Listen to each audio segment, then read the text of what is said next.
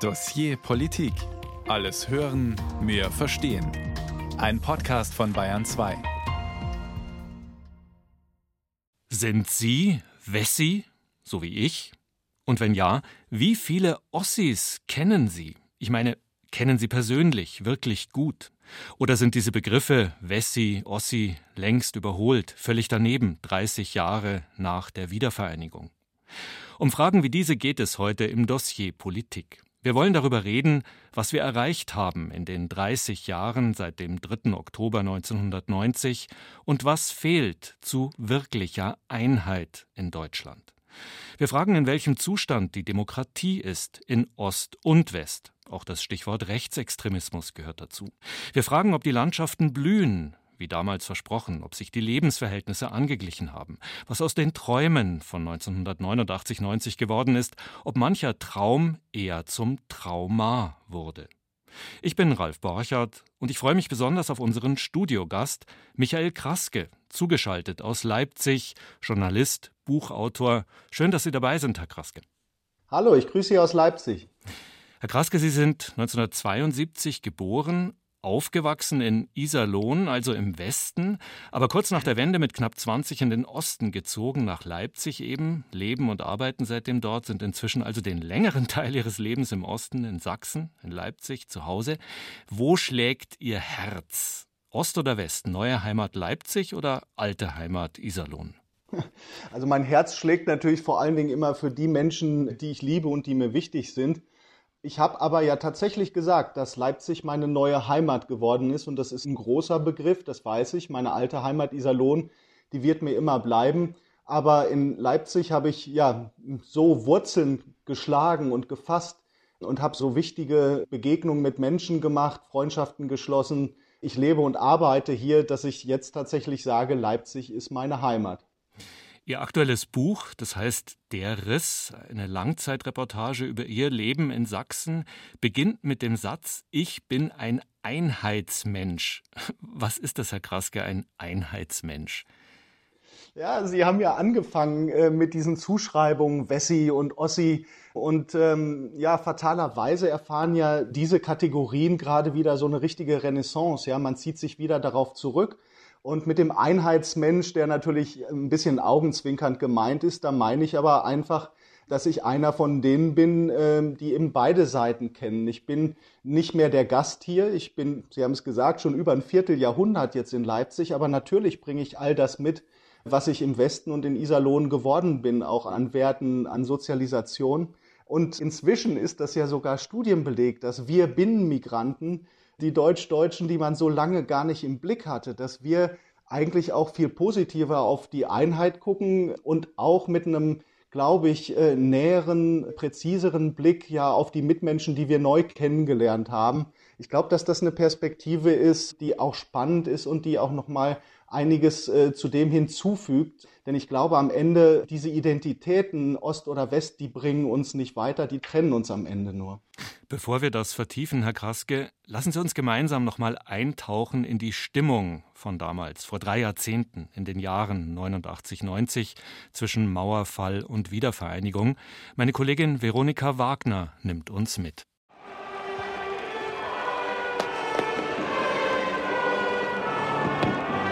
Der 3. Oktober, Höhepunkt des Jahres 1990. Ost- und Westdeutschland werden eins, die DDR gibt es nicht mehr. Was jahrzehntelang unerreichbar schien, ist plötzlich Realität in Rekordzeit. Die Mauer ist weg! Die Mauer ist weg! Nur knapp ein Jahr liegt der Mauerfall zurück. Der 9. November 1989 ist ein Tag, an dem Geschichte geschrieben wird. Deutschland ist im Freudentaumel, Berlin im Ausnahmezustand, auch Tage danach noch. Der Moderator steht heute auf dem Potsdamer Platz. Er steht auf dem Ostteil des Potsdamer Platzes und es ist für ihn so unbegreiflich wie für viele Berlinerinnen und Berliner in diesen Stunden und Tagen. Die Menschen können es nicht fassen, das ist, das ist Wahnsinn. Unfassbar, ist wirklich wahr. Ich freue mich so. Was werden Sie machen hier? Erstmal gucken, bloß gucken. Und heute dann wieder zurück? Ja, natürlich, ja. natürlich. Ich habe keinen Grund mehr jetzt. Das Jahr 1989 endet in Euphorie. mit vielen unterschiedlichen Hoffnungen und Erwartungen. Startschuss für das Jahr 1990. Ein Jahr, in dem sich die Ereignisse überschlagen. Die DDR ist in Aufruhr. Zentrale Einrichtungen wie das Ministerium für Staatssicherheit sind bereits in Auflösung begriffen. Im Januar stürmen DDR-Bürger die Stasi-Zentrale in der Berliner Normannenstraße, um Akten vor der systematischen Zerstörung zu retten. Die Wahl zur Volkskammer wird vorgezogen, auch um die politische Situation zu stabilisieren. 18. März 1990, Wahlsonntag. Es ist ein historischer Tag. In der 40-jährigen Geschichte der DDR finden die Menschen erstmalig das Recht, frei und geheim zu wählen. Welche Empfindungen hatten Sie heute, als Sie Ihre Stimme abgegeben haben? Können Sie Ihre Gefühle beschreiben? Es ist ein Gefühl, das man eigentlich gar nicht beschreiben kann. Man ist ein bisschen erschüttert. Gestern Abend noch stand mit den Tränen in den Augen. Diese freie Wahl, das kann man gar nicht so sagen. 1990 wird ein Jahr, das das Leben vieler Menschen für immer umkrempelt. Ein Jahr der Abschiede und Neuanfänge. Niemand weiß, was kommt, doch es gibt Wünsche. Wenn es im Prozess der Wiedervereinigung gibt, dann hoffen wir uns, dass das nicht nur ein Vereinnahmen ist, sondern wir glauben, dass es doch ein paar Dinge gibt, die wir auch einbringen können. Ich möchte gerne, dass die Deutsche Demokratische Republik eine Demokratie wird. Vielleicht so eine Mischung aus dem, was wir immer gewollt haben und gesagt haben, was wir sind, und aus dem, was die Bundesrepublik ist. Die Bundesrepublik für viele immer noch ein Sehnsuchtsort, wirtschaftlich stark mit einer harten Währung. Der Ruf nach der D-Mark wird im Lauf des Jahres 1990 immer lauter. Am 1. Juli tritt die Wirtschafts-, Sozial- und Währungsunion in Kraft. Damit hält die D-Mark Einzug in der DDR. Warum ist denn jetzt Silvester? Jetzt ist, jetzt ist doch nicht Silvester. Jetzt ist Marktwirtschaft eine kleine Wende. Jetzt kann man sich für sein Geld was kaufen, wer noch das Geld hat. Von meinen Landsleuten in der DDR rufe ich zu, die Einführung der sozialen Marktwirtschaft bietet ihnen alle Chancen. Ja, ich sage bewusst die Gewähr dafür, dass Mecklenburg und Vorpommern und Sachsen und Anhalt, dass Brandenburg, Sachsen und Thüringen bald wieder blühende Landschaften, wirtschaftlich blühende Landschaften in Deutschland sein werden. Doch statt wirtschaftlich blühenden Landschaften erleben viele DDR-Bürger den Niedergang der Ostwirtschaft mit, den Verlust des eigenen Arbeitsplatzes, die Abwicklung ihrer Betriebe. Wenn man nach 39 Jahren harter Arbeit auf einmal so Knallunfall hört, ab morgen brauchst du nicht mehr kommen. Und so ist es gewesen. Ohne Dankeschön, ohne alles. Das ist nicht einfach. Da muss man mit fertig werden. Nächsten Monat war ich auch arbeitslos. Bin 25 Jahre im Betrieb. BRD kommt zu uns, bringt die billigen Sachen rein. Wären die Schneider alle arbeitslos und wir mit. Heute haben wir Arbeit, morgen wissen wir nicht, wie es weitergeht. Der Rausch der Grenzöffnung, die Aufbruchsstimmung nach dem Mauerfall, das weicht im Laufe des Jahres 1990 Ernüchterung und Zukunftsängsten.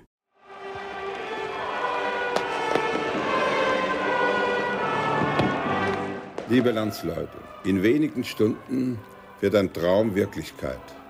Nach über 40 bitteren Jahren der Teilung ist Deutschland, unser Vaterland, wieder vereint. Die Menschen sind heiter, die meisten jedenfalls, aber nicht so überschäumend ausgelassen wie in der Silvesternacht. Die Realität des Übergangs von einem System in ein ganz anderes hat die Menschen aus der DDR inzwischen eingeholt. Gleichwohl, Berlin feiert in dieser Nacht. Zu vielen Tausenden sind sie in der geeinten Stadt zusammengekommen. Die Wiedervereinigung ist 1990 umstritten und dennoch ein gesamtdeutsches Wunder. Nach dieser Stimmungscollage aus den Jahren 1989-90 von Veronika Wagner Frage an unseren Studiogast im Dossier Politik, an den Autor Michael Kraske in Leipzig, im Westen geboren, im Osten zu Hause. Sie waren damals 18, bevor Sie sich auf den Weg gemacht haben, um in Leipzig zu leben. Wie haben Sie das erlebt? Als umstritten, wie es am Schluss des Beitrags eben hieß, oder doch als gesamtdeutsches Wunder? Naja, also ich hätte ja gar nicht rübergehen können, wenn es die friedliche Revolution nicht gegeben hätte, wenn dieser Weg zur Einheit über den Beitritt gar nicht beschritten worden wäre. Aber das war dann sowohl für mich als auch, glaube ich, äh, für meine neuen äh, Mitmenschen und Mitbewohner hier in Leipzig nichts anderes als ein Kulturschock erstmal. Und da sind auch Welten aufeinander geprallt. Mir ist in Erinnerung geblieben, dass das eine ganz dünnhäutige Zeit war, also wo man beim Bäcker, über äh, Begriffe wie Bräuler oder Soljanka jederzeit auch äh, in kleine Wortgefechte geraten konnte. Da sind Ost und West aufeinander geprallt. Aber natürlich auch, wenn ich mit meinen Kommilitonen diskutiert habe über DDR, Stasi, Mauerschützen, dann geriet ich tatsächlich schnell in die Rolle des vorlauten Wessis. Und meine Kommilitonen verteidigten am Ende, nahmen meine Haltung ein, äh, die sie untereinander wahrscheinlich gar nicht eingenommen hätten. Diese Anfangszeit, diese Hypersensibilität, die ist aber nach und nach dann auch einer großen Normalität des Zusammenlebens ja gewichen. Und das muss man eben in dieser Entwicklung auch sehen, dass in ganz, ganz vielen Bereichen das heute funktioniert. Aber der Staat war holprig und wir haben aus dieser Zeit auch Hypotheken übrig behalten, die wir bis heute spüren. Ähm, dieses Gefühl, fremdbestimmt zu werden, das ist hier noch sehr weit verbreitet tatsächlich. Diese traumatischen Nachwendebrüche, die Leute zwangen ja was ganz anderes zu machen, extreme Unsicherheit. Ich musste auch an meine Freundin Katrin denken, die mir erzählt hat, als sie dann aus dem Osten in den Westen gegangen ist, wie sie abgewertet wurde, wie alles, was sie gekannt und gelernt hatte, plötzlich nichts mehr wert sein sollte. Das ist bis heute auch eine ganz große Verletzung, die bei vielen zurückgeblieben ist. Und daraus erklärt sich zum Beispiel auch, dass sich da viele von der Demokratie in dieser Phase dann auch abgewendet haben, weil sie Demokratie nicht als persönliches Erfolgsmodell kennengelernt haben, sondern ja als den Beginn ganz großer Unsicherheit und bis hin zur Demütigung sogar. Ja, bleiben wir noch mal bei diesen Brüchen, die Sie angesprochen haben. Nicht nur war Leipzig ja damals eine völlig andere Stadt, längst noch nicht die ja. Innenstadt von heute mit Szenekneipen, Bars, hochglanzrenovierten Häusern. Hm. Was waren das für Brüche, die Sie ja dann auch zumindest äh, miterlebt, gehört haben von den Menschen trotz aller Euphorie?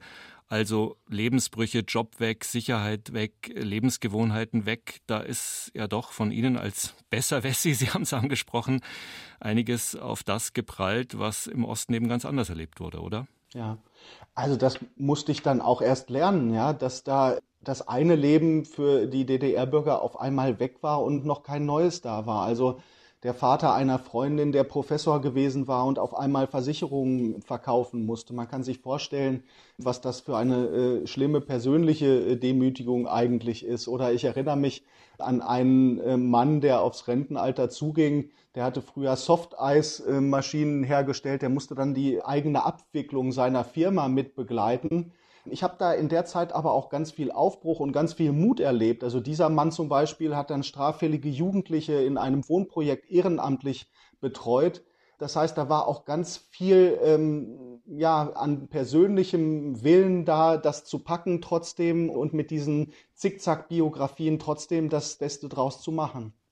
Wobei die Einheit in dieser Form, dass also der Westen den Osten geschluckt hat, Sieger schluckt Verlierer, wenn man so will, das offenbar überlegene System West verleibt sich das Unterlegene den Osten ein. Es wurde ja dem Osten in dieser Form nicht aufgezwungen. Die DDR-Volkskammer, das DDR-Parlament hat für den Beitritt zur Bundesrepublik gestimmt. Das Grundgesetz hätte ja auch andere Möglichkeiten zugelassen. Das ist absolut richtig und daran muss man gerade heute auch immer wieder erinnern. Die Volkskammer hat das so bestimmt. Die wollte die Einheit so und damit war auch klar, dass dieses Wirtschaftssystem so übertragen wird.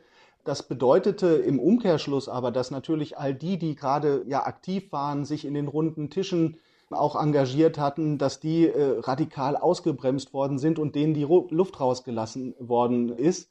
Aber diese Erzählung, die bisweilen dann eben auch kursiert und die ähm, auch ja, populistisch angeheizt wird, der Westen hat äh, sich da sozusagen komplett den Osten einverleibt, so ist es nicht. Es ist das Ergebnis einer demokratischen Wahl gewesen, ich glaube auch, äh, bin davon überzeugt, dass dieses Zeitfenster, diese Einheit dann durchzuziehen, wirklich ein ganz schmales war. Aber ich habe es schon gesagt, das hat halt diese Hypothek mitgebracht, dass eben viele im Osten den Eindruck haben, so richtig können sie ja nicht mitbestimmen. Zum Beispiel wurde ja der Weg einer neuen Verfassung nicht bestritten. Und ja, viele haben das als, äh, als Verlust empfunden und als Verlust auch an Gestaltungsmöglichkeiten. Ich selbst bin der Meinung, wir haben die beste Verfassung, demokratische Verfassung, die es in Deutschland je gab. Und jetzt geht es eigentlich darum, ganz viele so viel wie möglich ähm, da mit reinzuholen wieder und neu zu motivieren, in dieser Verfassung mitzumachen.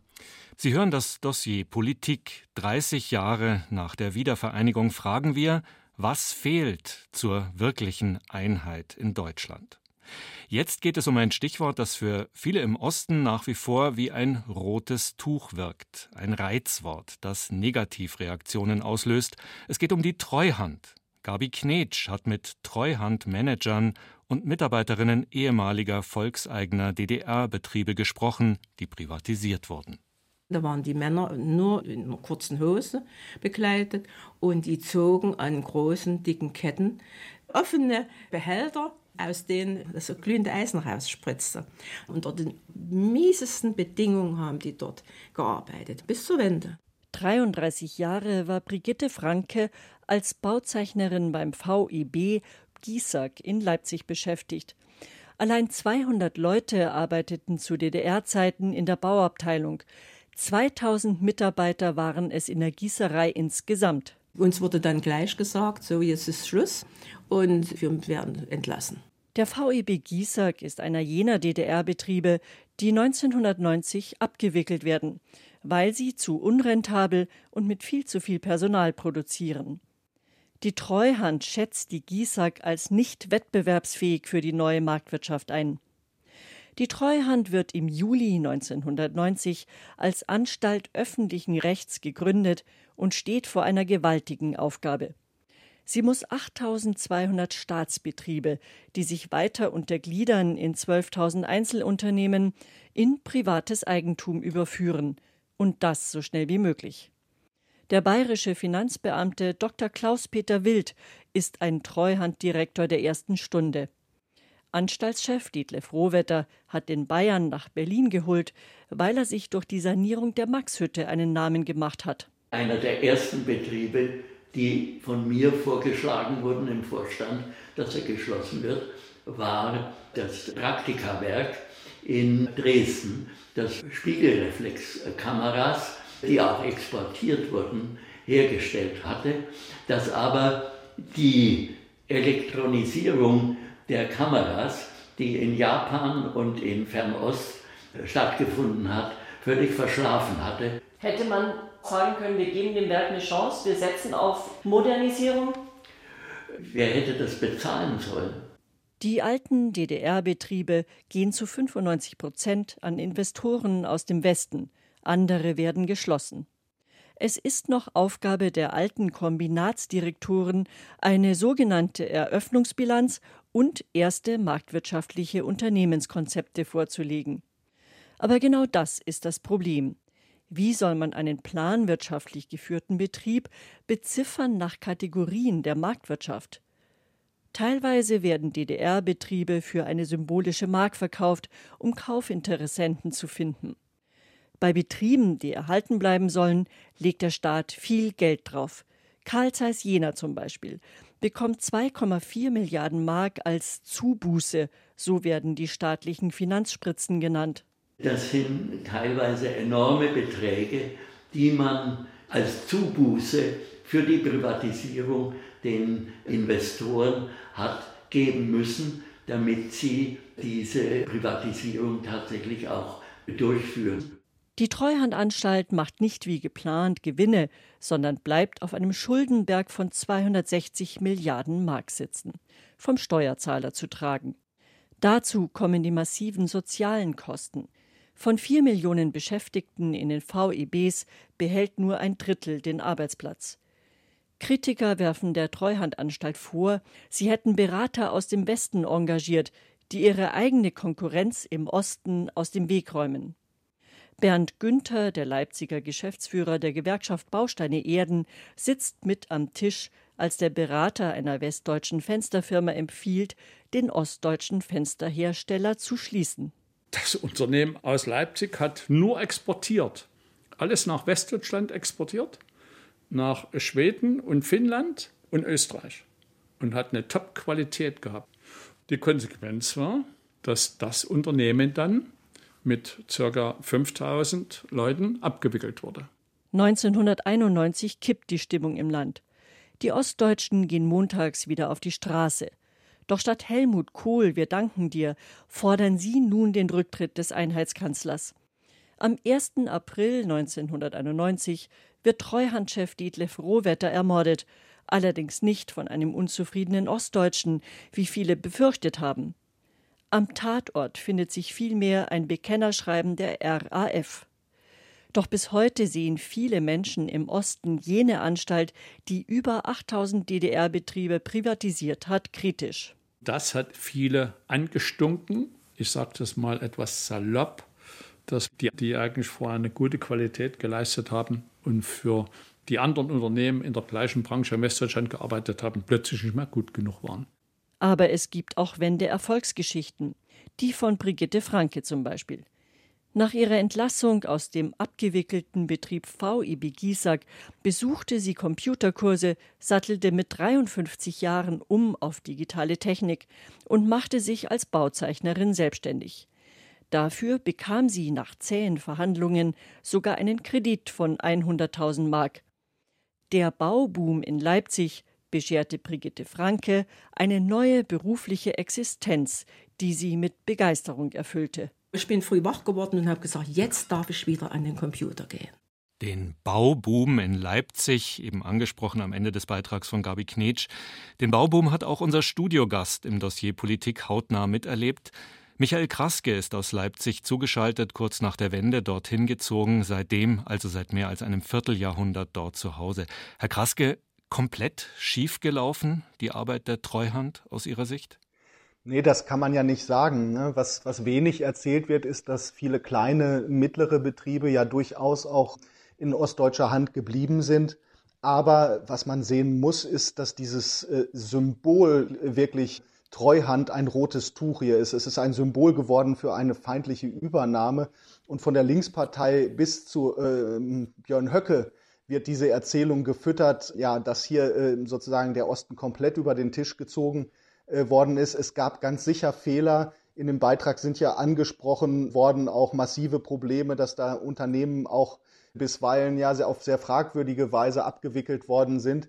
Ich glaube nur, ähm, man muss sich klar machen, das ist juristisch nicht mehr zu korrigieren, die Fehler von damals. Das ist auch gar keine Aufgabe für Untersuchungsausschüsse, weil da keine aktuellen Regierungen mehr Verantwortung für tragen. Was aber eigentlich sein muss, das wäre zum Beispiel eine Historikerkommission, die einerseits ganz klar nochmal die Fehler benennt, die andererseits aber auch mit Mythen aufräumt, um da wirklich eine feste ja, Grundlage auch wissenschaftliche zu erarbeiten, die ein Stück weit Frieden schafft.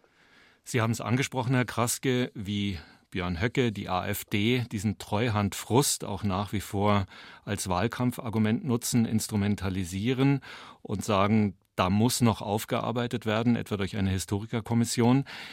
Es ist aber ja nach wie vor auch heute so, dass im Osten kein einziges DAX-Unternehmen, also kein einziges der 30 wichtigsten börsennotierten deutschen Unternehmen zu Hause ist, dass kein oder kaum ein Topmanager, eine Topmanagerin aus dem Osten kommt bei Firmen dort, dass keine Universität im Osten von einem Ostprofessor geleitet wird. Die Liste lässt sich fortsetzen da hängt doch tatsächlich insgesamt nach wie vor was schief, oder nach dem Motto Elite West steuert Wirtschaft und Wissenschaft Ost. Ja, das wird auch von vielen so empfunden. Ich glaube, dass wir gesamtgesellschaftlich wirklich diese Frage fehlender Repräsentanz von Ostdeutschen nochmal neu verhandeln müssen. Und zwar in der Weise, ähm, dass natürlich hier auch regionale Eigengewächse äh, in diese Institutionen reingehören, in die Universitäten, in die Spitzenbetriebe, dass man hier auch äh, Spitzenforschung zum Beispiel und, und Bundesbehörden auch ansiedeln muss. Da braucht es den politischen Willen. Aber ich bin ein überzeugter Gegner dieser so populären Ostquote, weil das ja äh, gar nicht mehr ermittelbar ist, wer ist denn eigentlich noch Ostdeutscher. Es kann nicht nur um die gehen, die zwei Eltern in der DDR hatten. Also meine Tochter beispielsweise, die ist im Osten geboren äh, und das ist auch eine Ostdeutsche. Sie hat eben nur zwei westdeutsche Eltern. Das heißt, diese Ostquote, die wäre in den 90ern, Anfang der 90er ein gutes Instrument gewesen, die geht heute nicht, das können wir nicht machen. Ich glaube, die Lösung müsste so etwas sein wie Diversity, um mal dieses äh, neudeutsche Wort zu benutzen. Also die angemessene Berücksichtigung natürlich auch von den Menschen, die hier ihre Erfahrungen in der DDR gemacht haben. Erzählen Sie noch kurz, wie geht's denn Ihrer Tochter im Osten geboren und jetzt im Westen, also praktisch der umgekehrte, gespiegelte Lebensweg zu Ihrem eigenen? Was erzählt sie, was sagt sie von Ihren Erlebnissen? Meine Tochter macht da im Westen auch ganz merkwürdige Erfahrungen. Wenn sie erzählt, dass sie aus dem Osten ist, dann sind einige geradezu erschrocken und können sich das gar nicht vorstellen und fragen dann sogar so einen Quatsch wie, äh, gab es denn Bananen in deiner Kindheit oder hast du da Clubs zum Ausgehen? Sie, die 1995 geboren ist. Das heißt, da ist immer noch ganz viel Unwissenheit und auch Ignoranz und auch ein vorurteilsbehafteter Blick und ich glaube, dass es ganz wichtig ist, äh, diese Neugier, die vielleicht über Jahre auch vernachlässigt worden ist, nachzuholen und das wechselseitig. Also dass äh, die Westdeutschen, die noch nicht im Osten waren, sich selbst ein Bild machen, aber auch die Ostdeutschen vom Westen, denn auch da sind viele Vorurteile und Abwehrhaltungen sehr populär. Gast im Dossier Politik ist heute Michael Kraske, selbst im Westen in Iserlohn geboren und im Osten in Leipzig zu Hause, seit langer Zeit Journalist und Autor von Romanen und Sachbüchern, die vor allem seine persönlichen Erfahrungen nach der Wiedervereinigung im Osten beschreiben. Ja, wie geht's den Menschen in Ost und West heute? Was hat gut geklappt? Welche Baustellen gibt es nach wie vor auf dem Weg zu wirklicher Einheit? Wo sind Gemeinsamkeiten, wo Unterschiede? Eine allgemeingültige Antwort, das hat auch Michael Kraske schon klargemacht, ist kaum möglich. Aber mein Kollege Linus Lühring hat mit zwei Menschen in Ost und West gesprochen, deren Leben heute ziemlich ähnlich ist. Ihre Sicht auf Deutschland und die Wiedervereinigung aber bleibt sehr unterschiedlich. Es sind zwei Frauen, die sich nicht kennen, die aber Kolleginnen sein könnten. Beide arbeiten seit Jahrzehnten als Erzieherinnen in Kindergärten. Aber die eine stammt aus der ehemaligen DDR und lebt heute im Osten Berlins, die andere kommt aus Westdeutschland und wohnt in Bayern. Und, wie gleich deutlich werden wird, das prägt ihren Blick auf die Wiedervereinigung bis heute. Mein Name ist Anna-Maria Scheib-Kliemann. Ich lebe ganz in der Nähe von München und ich habe einen wunderbaren Kindergarten hier entdeckt und kann hier arbeiten. Hallo, mein Name ist Simone Galandi. Ich wohne in Berlin und ich bin auch hier Erzieherin und über den Beruf seit 34 Jahren aus und habe immer noch Freude daran. Die Voraussetzungen sind also erstmal vergleichbar. Gleicher Beruf, ähnliches Alter, beide sind über 50 und beide leben in oder in der Nähe von einer Millionenmetropole. Beide sagen auch, dass sie heute zufrieden sind mit ihrem Leben. Und die Wiedervereinigung vor 30 Jahren war für sie beide ein großes Glück. Es war eine total erstaunliche Sache, die da passiert ist. Die Freude dann darüber und diese Bilder, die ich da im Fernsehen gesehen habe, das, das war äh, so unglaublich. Im ersten Moment unwirklich, dann aber ein totales Glücksgefühl. Und dann am 3. Oktober, den habe ich leider nicht so richtig mit bekommen, weil mein Sohn da an diesem Tag so krank war. und erst so im Nachhinein sozusagen hat man das ja dann auch so realisiert, was da eigentlich passiert ist. Dann aber ist die Gemeinsamkeit vorbei.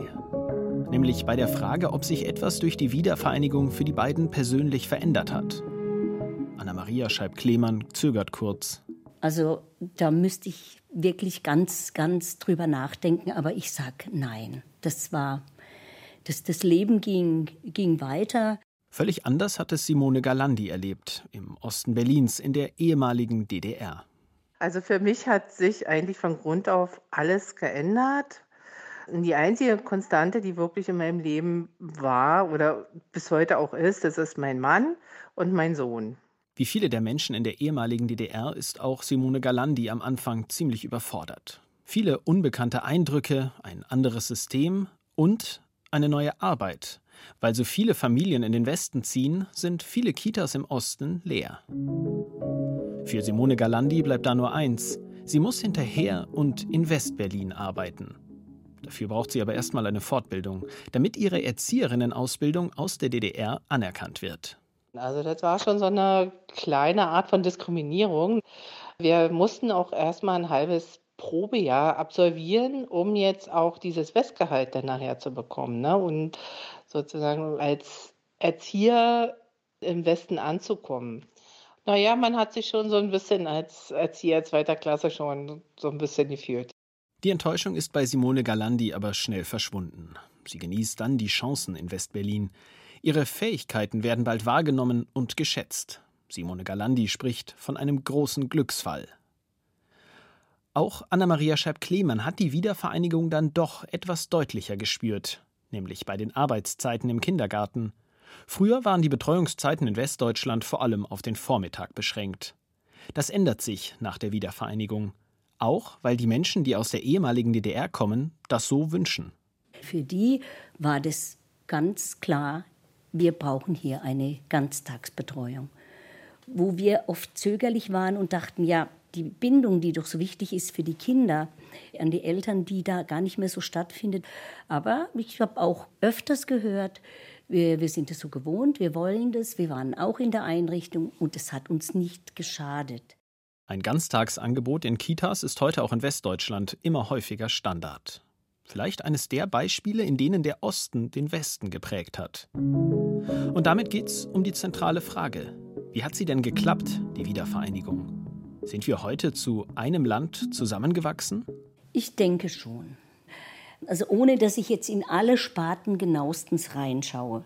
Wir profitieren voneinander, der Westen vom Osten und umgekehrt, dass da einfach eine Zufriedenheit, eine Freude da ist, dass wir einfach miteinander in Deutschland leben. Die Antwort von Anna-Maria Scheib-Klemann aus Bayern ist eindeutig. Simone Galandi, die in der ehemaligen DDR aufgewachsen ist, ist deutlich zurückhaltender. Nee, so ganz überzeugt von der also Vereinigung bin ich jetzt nicht. Ein Beispiel wäre jetzt zum Beispiel, dass unterschiedliche Renten gezahlt werden, Ost-West, ja, oder dass jetzt Gehälter unterschiedlich bezahlt werden nach Ost- und Westtarif. Und dieser Unterschied ist tatsächlich deutlich. Das zeigt der Entgeltatlas der Bundesagentur für Arbeit für das vergangene Jahr. Nach dieser Befragung verdienten Erzieherinnen und Erzieher in den neuen Bundesländern im Durchschnitt knapp 9 Prozent weniger als die Kolleginnen und Kollegen in den alten Bundesländern. Es ist schade, dass nach 30 Jahren man da einfach noch drüber diskutieren muss. Da muss wirklich noch mal ein bisschen dran gearbeitet werden. Ein Beispiel, zwei Erzieherinnen, die mein Kollege Linus Lühring vorgestellt und uns näher gebracht hat. Neun Prozent Unterschied. Frage an unseren Studiogast im Dossier Politik, Michael Kraske aus Leipzig zugeschaltet. Ist das wirklich das entscheidende Problem nach wie vor Einkommens-Rentenunterschiede? Man könnte ja auch sagen, so groß, neun Prozent sind die gar nicht. Ich glaube, es gibt nicht das eine ganz große Problem, aber das ist schon ein Baustein und eine Wutquelle, die hier auch ganz äh, viel ja die Wut befeuert hat und auch die Skepsis zur Demokratie. Man muss sich das, glaube ich, klar machen. Also ich kenne Studienzahlen, die sagen, bei gleicher Arbeit wird im Schnitt sogar bis zu 17 Prozent weniger im Osten bezahlt. Ein Drittel der Leute, die hier arbeiten, arbeiten in Vollzeit zu einem Niedriglohn. Und ich glaube schon, dass diese Gerechtigkeitsfrage äh, nochmal ja, eine politische Lösung braucht.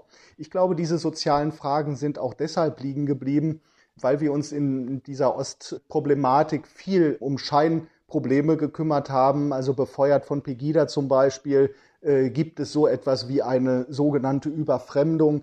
Da sind diese sozialen Fragen liegen geblieben und die sind für die Menschen ganz wesentlich. Da muss man und da muss die Politik ran.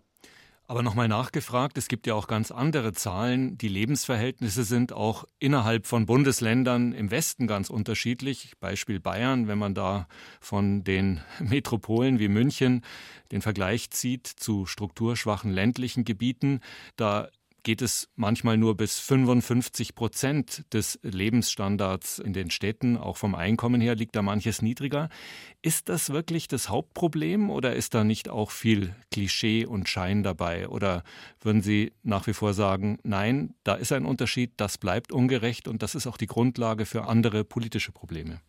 Ich glaube, es wird immer Unterschiede in den Regionen geben, aber ja, dieses Prinzip gleicher Lohn für gleiche Arbeit, das macht schon Sinn und das würde mehr äh, Gerechtigkeit schaffen. Und man muss sich schon klar machen, dass wenn ein Drittel volle Arbeitswochen hat, aber äh, dafür nur einen Niedriglohn kriegt, das ist das Leben mit permanenter Unsicherheit.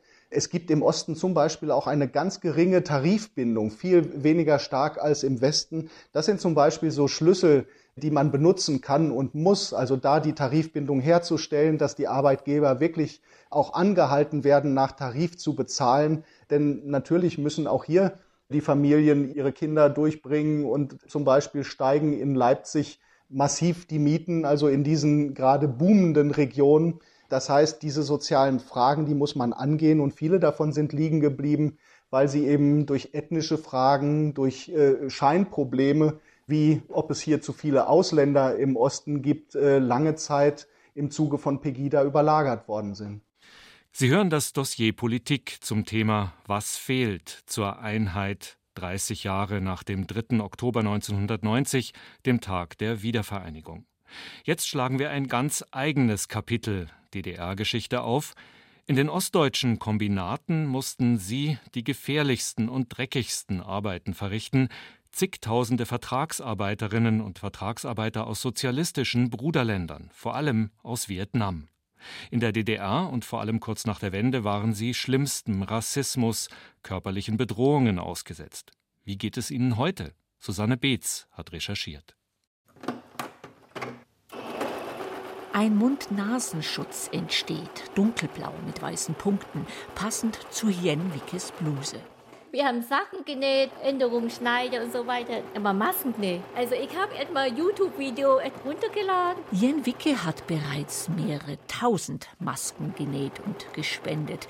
Dem Roten Kreuz und der Freiwilligen Feuerwehr in ihrem Wohnort Brand-Erbisdorf im Erzgebirge sowie der Arbeiterwohlfahrt im nahen Freiberg. Warum diese Mühe nach ihrem langen Tag als Verkäuferin in einem Obst- und Gemüseladen? Jen Wicke lacht. Ein glückliches Lachen. Dankbarkeit, sagt sie. Dankbarkeit. Deswegen habe sie sich auch in den Stadtrat wählen lassen. Geben und nehmen. Ne? Wir leben auch hier schon, ich sag mal, überwiegend alles über 30 Jahre. So bin ich 33 Jahre. Und das ist hier für uns ist eine zweite Heimat geworden. Mit 19 kam sie aus dem kriegszerstörten Vietnam in das Chemiefaserkombinat von Rudolstadt als Vertragsarbeiterin der DDR. Endlich genug Essen, Geld, um Seife und zerlegte Fahrräder nach Hause zu schicken, aber auch Segregation und Überwachung in speziellen Wohnheimen. Die Wiedervereinigung erlebte die heute 50-Jährige mit gemischten Gefühlen. Am Anfang kommt der Euphorie für die Deutschen, für die Kolleginnen. Danach, man merkt schon, da ist die Ängste. Das heißt, wie geht das weiter mit Kombinat? Wie ist mit der Arbeit? Und für uns war schon klar, Vertrag Arbeiter müssen zurück. Viele der Vietnamesen aber lehnten die 3000 D-Mark Abfindung ab und blieben. Marktwirtschaftlich ambitioniert und fleißig eröffneten sie in den 1990er Jahren Schneidereien, Imbisse, Lebensmittelläden wie auch Tehung Nguyen. Sein Asiamarkt liegt im Zentrum der herausgeputzten historischen Altstadt von Cottbus. Regale voller Fischsoßen, Mungbohnen, Reis aus Thailand.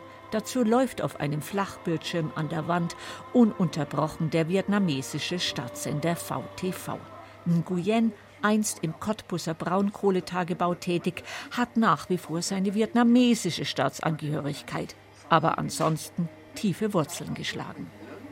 Ja, hat meine Frau ein Haus gekauft in Deutschland seit 2007. Ja, weil wir denken immer nach für die nächsten Generationen. Menschen wie Nguyen haben Lücken gefüllt. Besonders an Orten wie Cottbus, wo viele Deutsche abgewandert sind. Sie haben Häuser renoviert, Kinder bekommen, Familienmitglieder aus Vietnam nachgeholt. Sie engagieren sich im Kulturleben, schaffen Arbeitsplätze bin ich auch so froh, wenn ich hier bleiben muss. Wir haben selbst noch Kinder hier, die hat hier geboren und die hat hier studiert und die sind deutsch. Immigranten per Excellence mit geräuschloser Integration. Über die Neonazi-Attacken sowohl in der DDR als auch im wiedervereinigten Deutschland sprechen sie äußerst ungern. Dass sie im Osten bis heute als Fidschis bezeichnet werden, lächeln sie weg.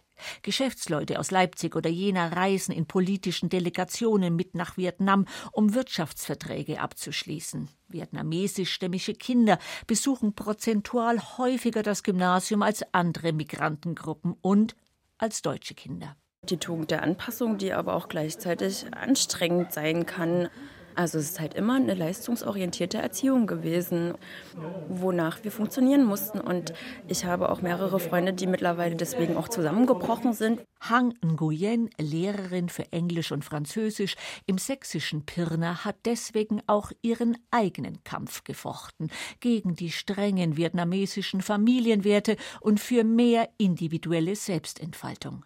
1992 geboren, verdankt sie ihr Leben irgendwie auch der Wiedervereinigung, denn ihre Mutter hat in der DDR dreimal abgetrieben, sonst wäre sie ausgewiesen worden. Hang Nguyen steht für die zweite Generation, bestens integriert und sehr selbstbewusst. Als in ihrer Klasse auch mal das Wort Fidschis fiel, lächelte sie es nicht weg. Und dann haben wir das im Duden nachgeschaut und da stand ein diskriminierender, pejorativer Begriff, der Vietnamesen bezeichnet. Und dann habe ich halt auch gesagt, tja Leute, pff, Fidschi ist halt eine Inselgruppe und meine Eltern kommen aus Vietnam und es ist geografisch zwei verschiedene Orte. Nur weil eure Eltern das sagen und Großeltern, heißt das nicht, dass ihr das nicht hinterfragen dürft. Es ist halt rassistisch. Ein Beitrag von Susanne Beetz. Rassismus, eines der Themen, mit denen sich unser Studiogast im Dossier Politik der Journalist und Autor Michael Kraske seit mehr als zwei Jahrzehnten speziell beschäftigt. Herr Kraske, die Geschichte der Migration aus Vietnam, das ist ein ganz eigenes ostdeutsches Kapitel, aber doch auch ein exemplarisches, oder? Das ist wirklich eine Geschichte, die ganz viel erklärt, denn diese Abschottung, die da in der DDR stattgefunden hat, die hat ja ganz äh, schreckliche Folgen gehabt. Es war einfach so, dass dieser staatlich verordnete Antifaschismus eben auch mit weit verbreitetem Rassismus einherging. Und der Historiker Harry Weibel hat veröffentlicht, was er dokumentiert hat, dass es also hunderte Angriffe äh, bis hin zu tödlichen Übergriffen gegen Vertragsarbeiter gab. Und dieser Rassismus ist eigentlich bis heute auch nicht wirklich aufgearbeitet worden. Und es gibt Kontinuitäten natürlich auch von diesem Rassismus, der dann immer wieder ausbrach, wenn wir an Rostock-Lichtenhagen und Hoyerswerda denken und der dann natürlich auch heutzutage im Zuge der Anti-Asyl-Bewegung von Akteuren wie Pegida oder AfD sehr bewusst befeuert wird. In Ihrem aktuellen Buch Der Riss beschreiben Sie sehr eindringlich die Radikalisierung, die Sie im Osten beobachten, die Gefahr, die Dramatik durch Rassismus, Rechtsradikalismus. Sind Polizei, Justiz blind gegen diesen alltäglichen Rassismus, Rechtsradikalismus heute im Osten? diese Formel auf dem rechten Auge blind, die ist zu unscharf und die erklärt auch zu wenig. Man muss das an Beispielen sehr präzise äh, beschreiben, worum es da geht. Also da gab es die äh, terroristische Vereinigung Gruppe Freital und einen Ermittlungsbeamter, der da also zur Durchsuchung eingesetzt wird, der ähm, ja, räumt erst auf mehrmalige Nachfrage vor Gericht ein, dass dieses komische Kreuz, das er da auf einer Fahne äh, in einer Wohnung festgestellt hat, dass das ein Hakenkreuz ist. Gleichfalls Gruppe Freital, da äh, gab es Sprengstoffanschläge, wo nur mit viel Glück Menschen nicht gestorben sind und die Ermittlungsbehörden verfolgen das als Einzelfälle. Und es brauchte erst den Generalbundesanwalt, der feststellt, das ist ein Gruppenvergehen. Es handelt sich hier um eine terroristische Vereinigung und der hat dann den Fall an sich gezogen. Oder man kann auch das Beispiel einer Hooligan-Truppe aus Dresden heranziehen, Faust des Ostens.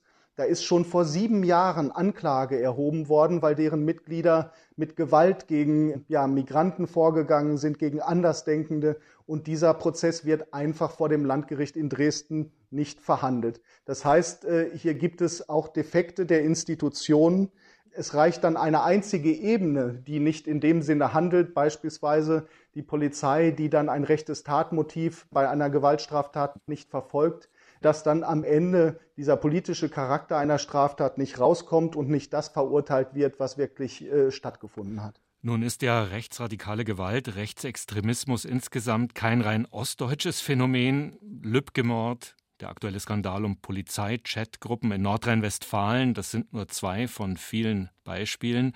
Und doch sagen Sie, Herr Kraske, die Radikalisierung ist im Osten besonders zu spüren, oder? Es gibt drei ganz wesentliche Unterschiede. Und das erste ist, seit Jahren ist studienbelegt die Ausländerfeindlichkeit im Osten deutlich höher. Und das gilt ja so als Einstieg in den Rechtsextremismus. Das zweite ist auch, dass obwohl es auch äh, diesen rechten bis hin zum rechten Terror ja im Westen gibt, die rechte Gewalt im Osten deutlich höher und spürbarer ist. Es gibt eine Studie aus Mannheim, die sagt, dass es für einen Asylbewerber ein zehnmal höheres Risiko ist, im Osten zu leben und dort Opfer einer äh, Hassstraftat zu werden. Und man muss eben auch sehen, dass ein Viertel zuletzt in Ostdeutschland bereit war, eine völkisch-nationalistische Partei, nämlich die AfD da im Osten, zu wählen, äh, die eben auch inzwischen für rechtsextreme Ideologie steht. Wenn Sie das beschreiben, das tun Sie in Zeitungsartikeln, das tun Sie auch auf Podien öffentlich, das tun Sie in Ihren Büchern. Wie ist die Reaktion in Leipzig, in Sachsen, im Osten? Werden Sie mit dieser Zustandsbeschreibung als im Westen Geborene, auch wenn Sie seit mehr als einem Vierteljahrhundert in Leipzig leben, angefeindet? Das gibt es natürlich auch, aber es gibt da eben nicht den Osten, sondern es gibt auch ganz viele natürlich äh, Ostdeutsche, nicht nur meine Freunde, sondern Menschen, die sich in Initiativen engagieren, in Vereinen, die genau für diese äh, Demokratie äh, einstehen und sich darum sorgen in gleicher Weise. Und ich bin der festen Überzeugung, dass dieser Riss, den ich da beschreibe, eben nicht durch Ost und West geht, sondern dass der da verläuft, wo sich Menschen eben ähm, von der Demokratie abwenden und einem rassistischen und völkischen Gesellschaftsmodell und einer Partei zuwenden, die das befeuert. Von daher gilt es jetzt eigentlich, die demokratischen Strukturen zu stärken und sich nicht auseinanderdividieren zu lassen, wenngleich es natürlich auch Abwehrreflexe gibt, dass wenn Missstände kritisiert äh, werden, bisweilen oder allzu häufig von Sachsenbashing zum Beispiel die Rede ist. Versuchen wir eine Bilanz zu ziehen am Ende dieser knappen Stunde Dossier Politik. Herr Kraske, wir haben gefragt, was fehlt zur wirklichen Einheit noch 30 Jahre nach der Wiedervereinigung. Wie ist Ihre Zustandsbeschreibung aktuell im großen Rahmen? Braucht es einen neuen Aufbruch, mehr Austausch, einfach doch nach wie vor menschlichen Austausch? Kann ein neuer Aufbruch gelingen oder sind Sie inzwischen Pessimist geworden? Nee, ich erlebe jeden Tag, dass das Zusammenleben funktioniert auf der Arbeit, in den Vereinen und überall da, wo Menschen zusammenkommen aus Ost und West und mit ihren ja, gemischten Biografien, da gelingt das. Und äh, das müssen wir stärken, das müssen wir ausbauen. Nur Demokratie ist kein Selbstläufer. Das merken wir hier im Osten ganz besonders stark. Weniger als die Hälfte hält hier die Demokratie in ihrer jetzigen Form noch für die beste Staatsform. Meiner Meinung nach braucht es eine große Anstrengung, ein, ein wirkliches Demokratiepaket, da muss einerseits für mehr Gerechtigkeit gesorgt werden und andererseits müssen wir wirklich uns um viel bessere politische Bildung bemühen. Wir müssen die demokratischen Strukturen stärken und wir müssen auch unsere Institutionen, die Polizei und die Justiz wehrhaft machen gegen Demokratiefeinde von innen. Stichwort politische Bildung zum Schluss, Herr Kraske. Was heißt das genau? Was können wir wirklich tun? Also, man muss erst mal sehen, das ist hier mit Samthandschuhen angefasst worden im Osten, weil mit dieser traumatischen Erfahrung von Staatsbürgerkunde in der DDR wollte man nichts mehr zu tun haben. Deswegen ist das also lange Zeit klein gefahren worden. Und politische Bildung, das meint also nicht nur zu vermitteln, welche Institutionen es gibt, sondern das muss lebendig werden. Das braucht äh, tatsächlich ja, Zeitzeugengespräche, das braucht auch das Lernen von Diskurs aktuelle äh, Fragen, die auch Schülerinnen und Schüler wirklich beschäftigen, wie die Klimafrage oder auch Migration, die gehören durchaus in die Schulen auch rein. Und es gibt dafür ganz viel Expertise auch von evaluierten äh, Projekten und Initiativen, die teilweise eine junge Ansprache haben. Das heißt, man muss für Schülerinnen und Schüler diese Demokratie erlebbar und erfahrbar machen. Und das steht jetzt in den Schulen an, mit reinzuholen. Das heißt jetzt Samstag, 3. Oktober, Bilanz, Anlass zum Feiern oder eher für Sie persönlich zum Stirnrunzeln, Hadern, Nachdenken jedenfalls? Auf jeden Fall ist das ein Grund zu feiern. Ich könnte gar nicht hier sein. Ich hätte viele meiner besten Freunde und Freundinnen nie getroffen. Die Anna, die hier aus dem Osten in den Westen gegangen ist, ähm, meine gute Freundin Katrin, die lange im Westen war, jetzt wieder in den Osten zurückgekommen ist. Das sind wirklich äh, äh, ja schon ganz biografisch sehr gute Gründe zu feiern. Aber äh, wir sollten auch auf die äh, Probleme gucken, die nicht von alleine weggehen. Wir sollten uns sehr um die Demokratie hier sorgen. Die wird frontal von rechts angegriffen. und wir müssen dagegenhalten und wir müssen zeigen, was für ein Deutschland äh, wir eigentlich wollen, nämlich eins ja mit Teilhabe und Zugehörigkeit, wo es nicht darum geht, welche Kinderlieder wir gesungen haben, sondern was wir gemeinsam erreichen wollen. Das Fazit von Michael Kraske, Journalist, Autor, in Westdeutschland geboren, seit fast 30 Jahren im Osten in Leipzig zu Hause. Herr Kraske, vielen Dank, dass Sie dabei waren. Sehr gerne. Danke für Ihr Interesse, fürs Zuhören, sagt Ralf Borchardt.